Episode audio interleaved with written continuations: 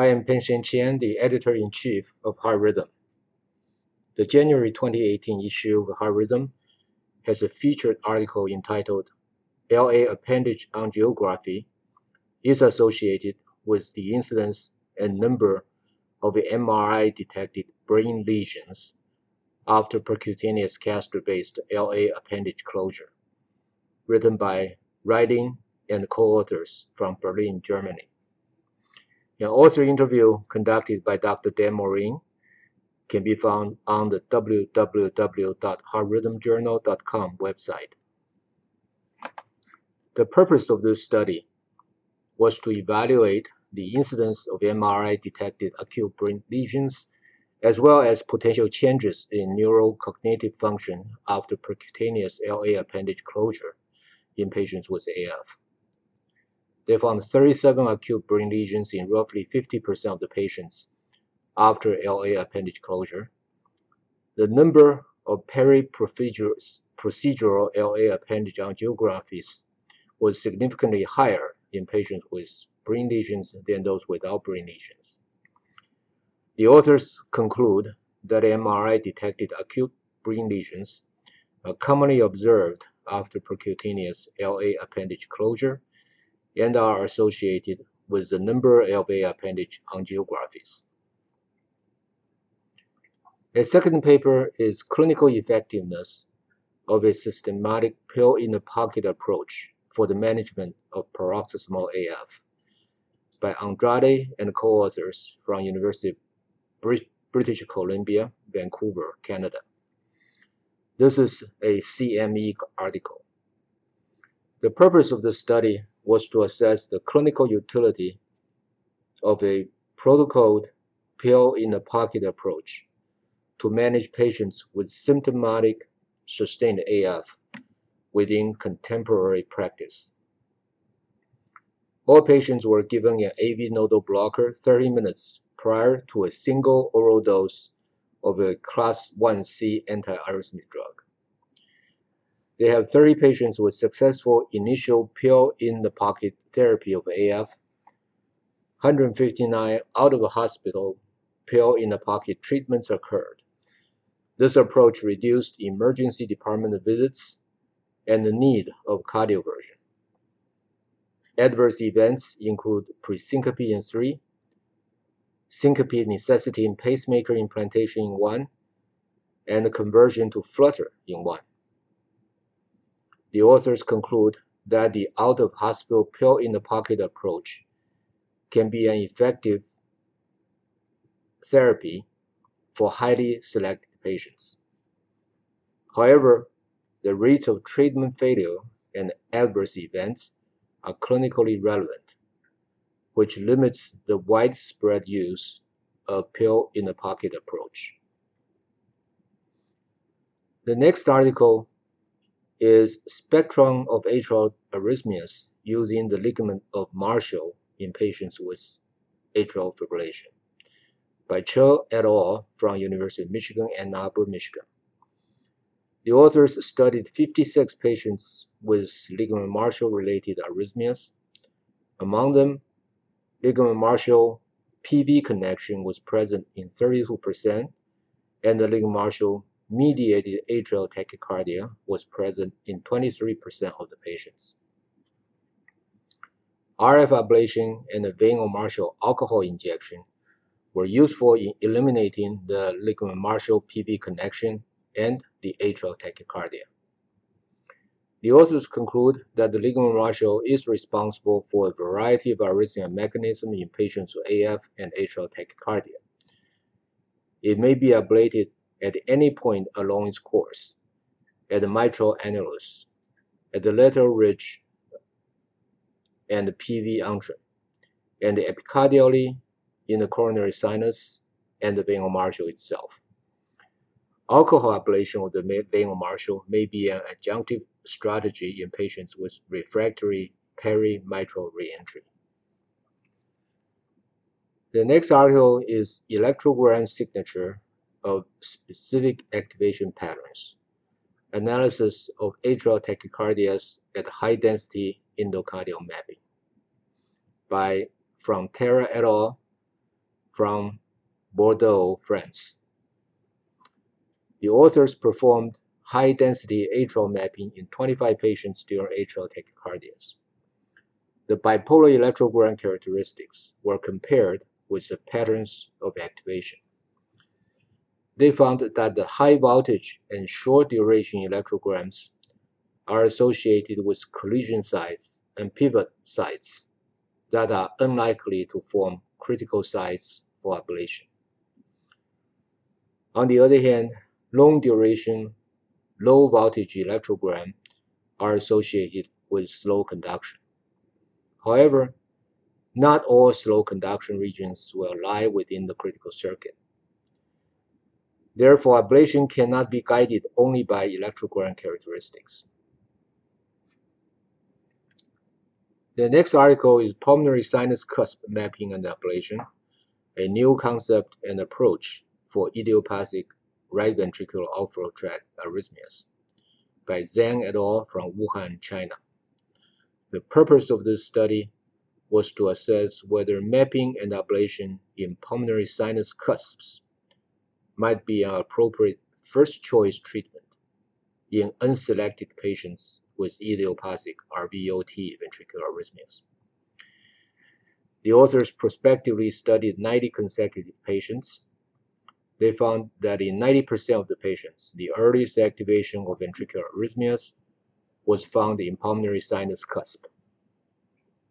Ablation resulted in elimination of ventricular arrhythmias without any additional ablation in the RVOT region underneath the pulmonary vein.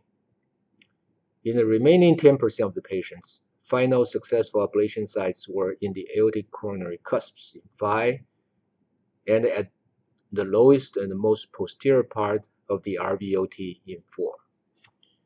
During mean follow-up of 15 months, single procedural success rate was 96.7%. The authors concluded that a strategy based on pulmonary sinus cusp mapping and ablation eliminated 90% of unselected idiopathic RVOT type ventricular arrhythmias with favorable midterm effectiveness. An accompanying editorial by Shah and Scheinman from San Francisco thought it is remarkable that nearly all unselected patients with the diagnosis RVOT arrhythmias had successful ablation in the pulmonary valve sinuses. This paradigm shift may have a significant impact in our ablation strategy and outcomes for this common arrhythmia.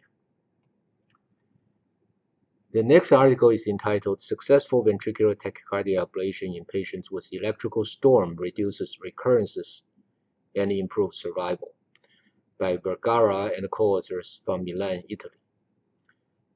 They have data from 1940 patients undergoing VT ablation. Among them, 677 have electrical storm. They found that the patients with electrical storm have a higher risk of VT recurrence and mortality. Patient procedure characteristics are consistent with advanced cardiac disease and longer and more complex procedures. In patients with electrical storm, acute procedural success is associated with a significant reduction of VT recurrence and improved one-year survival. The next article is entitled Cardiac Sympathectomy for the Management of Ventricular Arrhythmias Refractory to Catheter Ablation by Richardson et al. Of Vanderbilt University, Tennessee. They reported 7 cases who had failed prior catheter ablation or had disease not amenable to ablation. All patients had ventricular arrhythmias refractory to antiarrhythmic drugs with a median arrhythmia burden of 1 episode of sustained ventricular arrhythmias per month. There were no acute complications of sympathectomy. No patient had sustained ventricular arrhythmias after sympathectomy at a median follow-up of 7 months.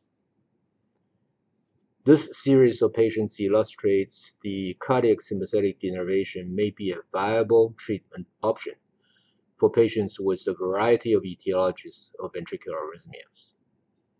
The limitation of the study is the small number of cases and the short duration of follow-up. However, these data add to the growing list of literature that suggests the value of cardiac sympathetic denervation in managing ventricular arrhythmias. The next article is entitled "The Incidence and Significance of Adhesions Encountered During Epicardial Mapping and Ablation of VT in Patients with No History of Prior Cardiac Surgery or Pericarditis" by Lee et al. From UCLA. The authors reported that in 155 first-time epicardial access attempts, pericardial adhesions were diagnosed in 8% of the patients.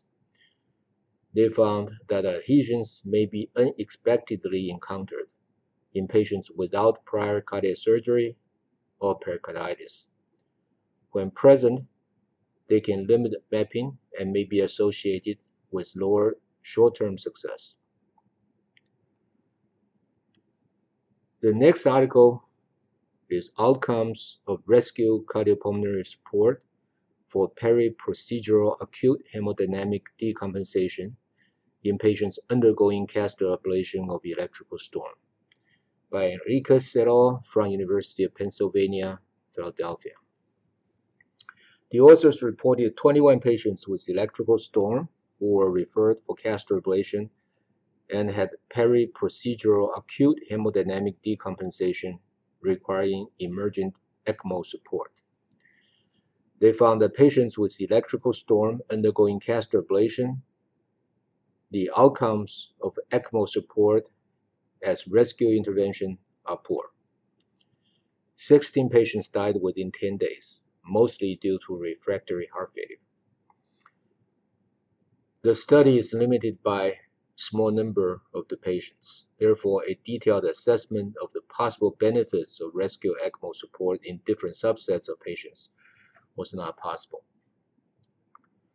The next article is entitled "Idiopathic Ventricular Arrhythmias Originating from the Right Coronary Sinus: Prevalence, Electrocardiographic and Electrophysiological Characteristics, and Catheter Ablation" by Wen et al. From Beijing, China. The ventricular arrhythmias came from right coronary cusp in 27 from the septal aspect of right ventricular outflow tract in 50, and from left coronary cusp in 9 patients in this study. The authors found that the only ECG characteristic that differentiated the ventricular arrhythmias originating from the right coronary cusp and RVOT was the amplitude of the R wave in lead 1. The distance between the His bundle and the earliest activation site in the right coronary cusp group was shorter than that in the RVOT and left coronary cusp group. Most of the successful ablation sites were located in the anterior and upper margin of the right coronary cusp, close to the middle posterior septal region of the RVOT. The authors conclude that right coronary cusp ventricular arrhythmias are not uncommon and have unique electrocardiographic and electrophysiological characteristics. Most right coronary cusp ventricular arrhythmias were ablated successfully in the anterior and upper aspects of the right coronary cusp.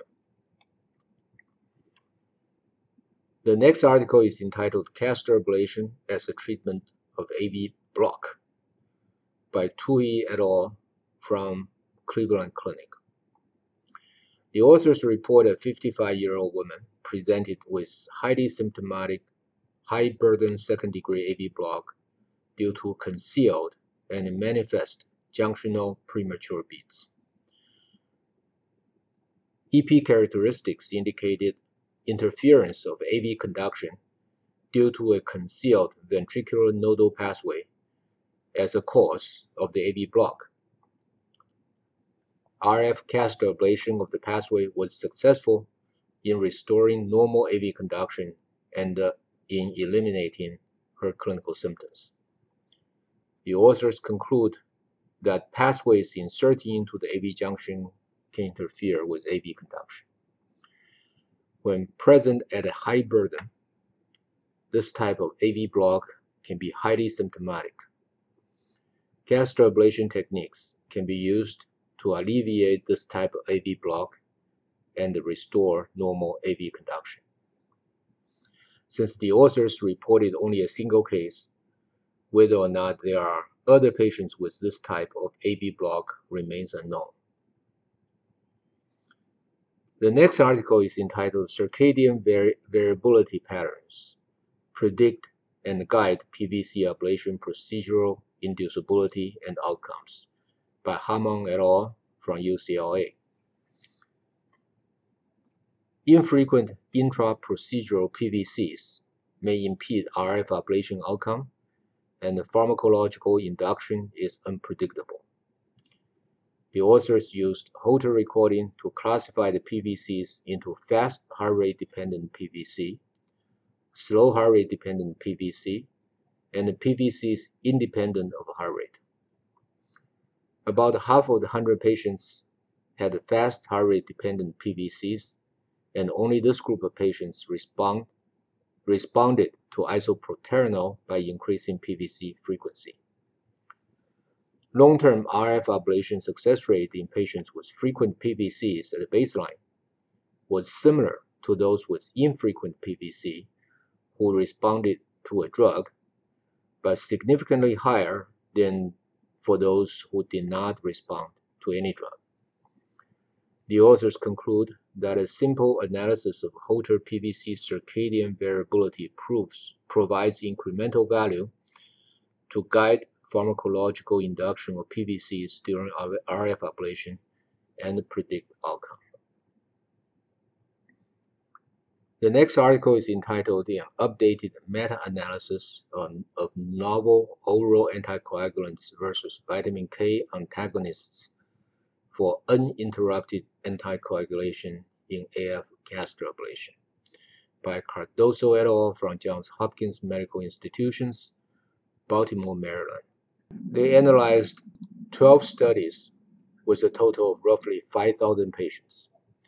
They found that in patients undergoing AF ablation, uninterrupted periprocedural novel oral anticoagulants are associated with a low incidence of stroke or TIA and a significant reduction of major bleeding as compared with uninterrupted vitamin K antagonists. The next article is entitled Pediatric Survivors of Out-of-Hospital Ventricular Fibrillation, Etiologies and Outcomes by Silka et al. From Children's Hospital and USC, Los Angeles, California. The purpose of this study was to describe the causes and outcomes of pediatric patients with documented VF at resuscitation from out-of-hospital cardiac arrest with sustained return of spontaneous circulation after defibrillation and survival to hospital admission. They found 45 patients fulfilling that criteria. Among them, 40 of these 45 patients, or 89%, survived resuscitation to hospital discharge. During 72 months of follow-up, 38% of survivors had a normal neurological outcome. The author concluded that in pediatric patients resuscitated from out-of-hospital VF, a cardiovascular cause was identified in greater than 80% of the cases.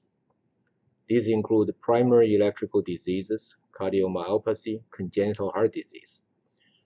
Regardless of the cause, survival and neurological prognosis appear better than patients with asystole or pulseless electrical activity.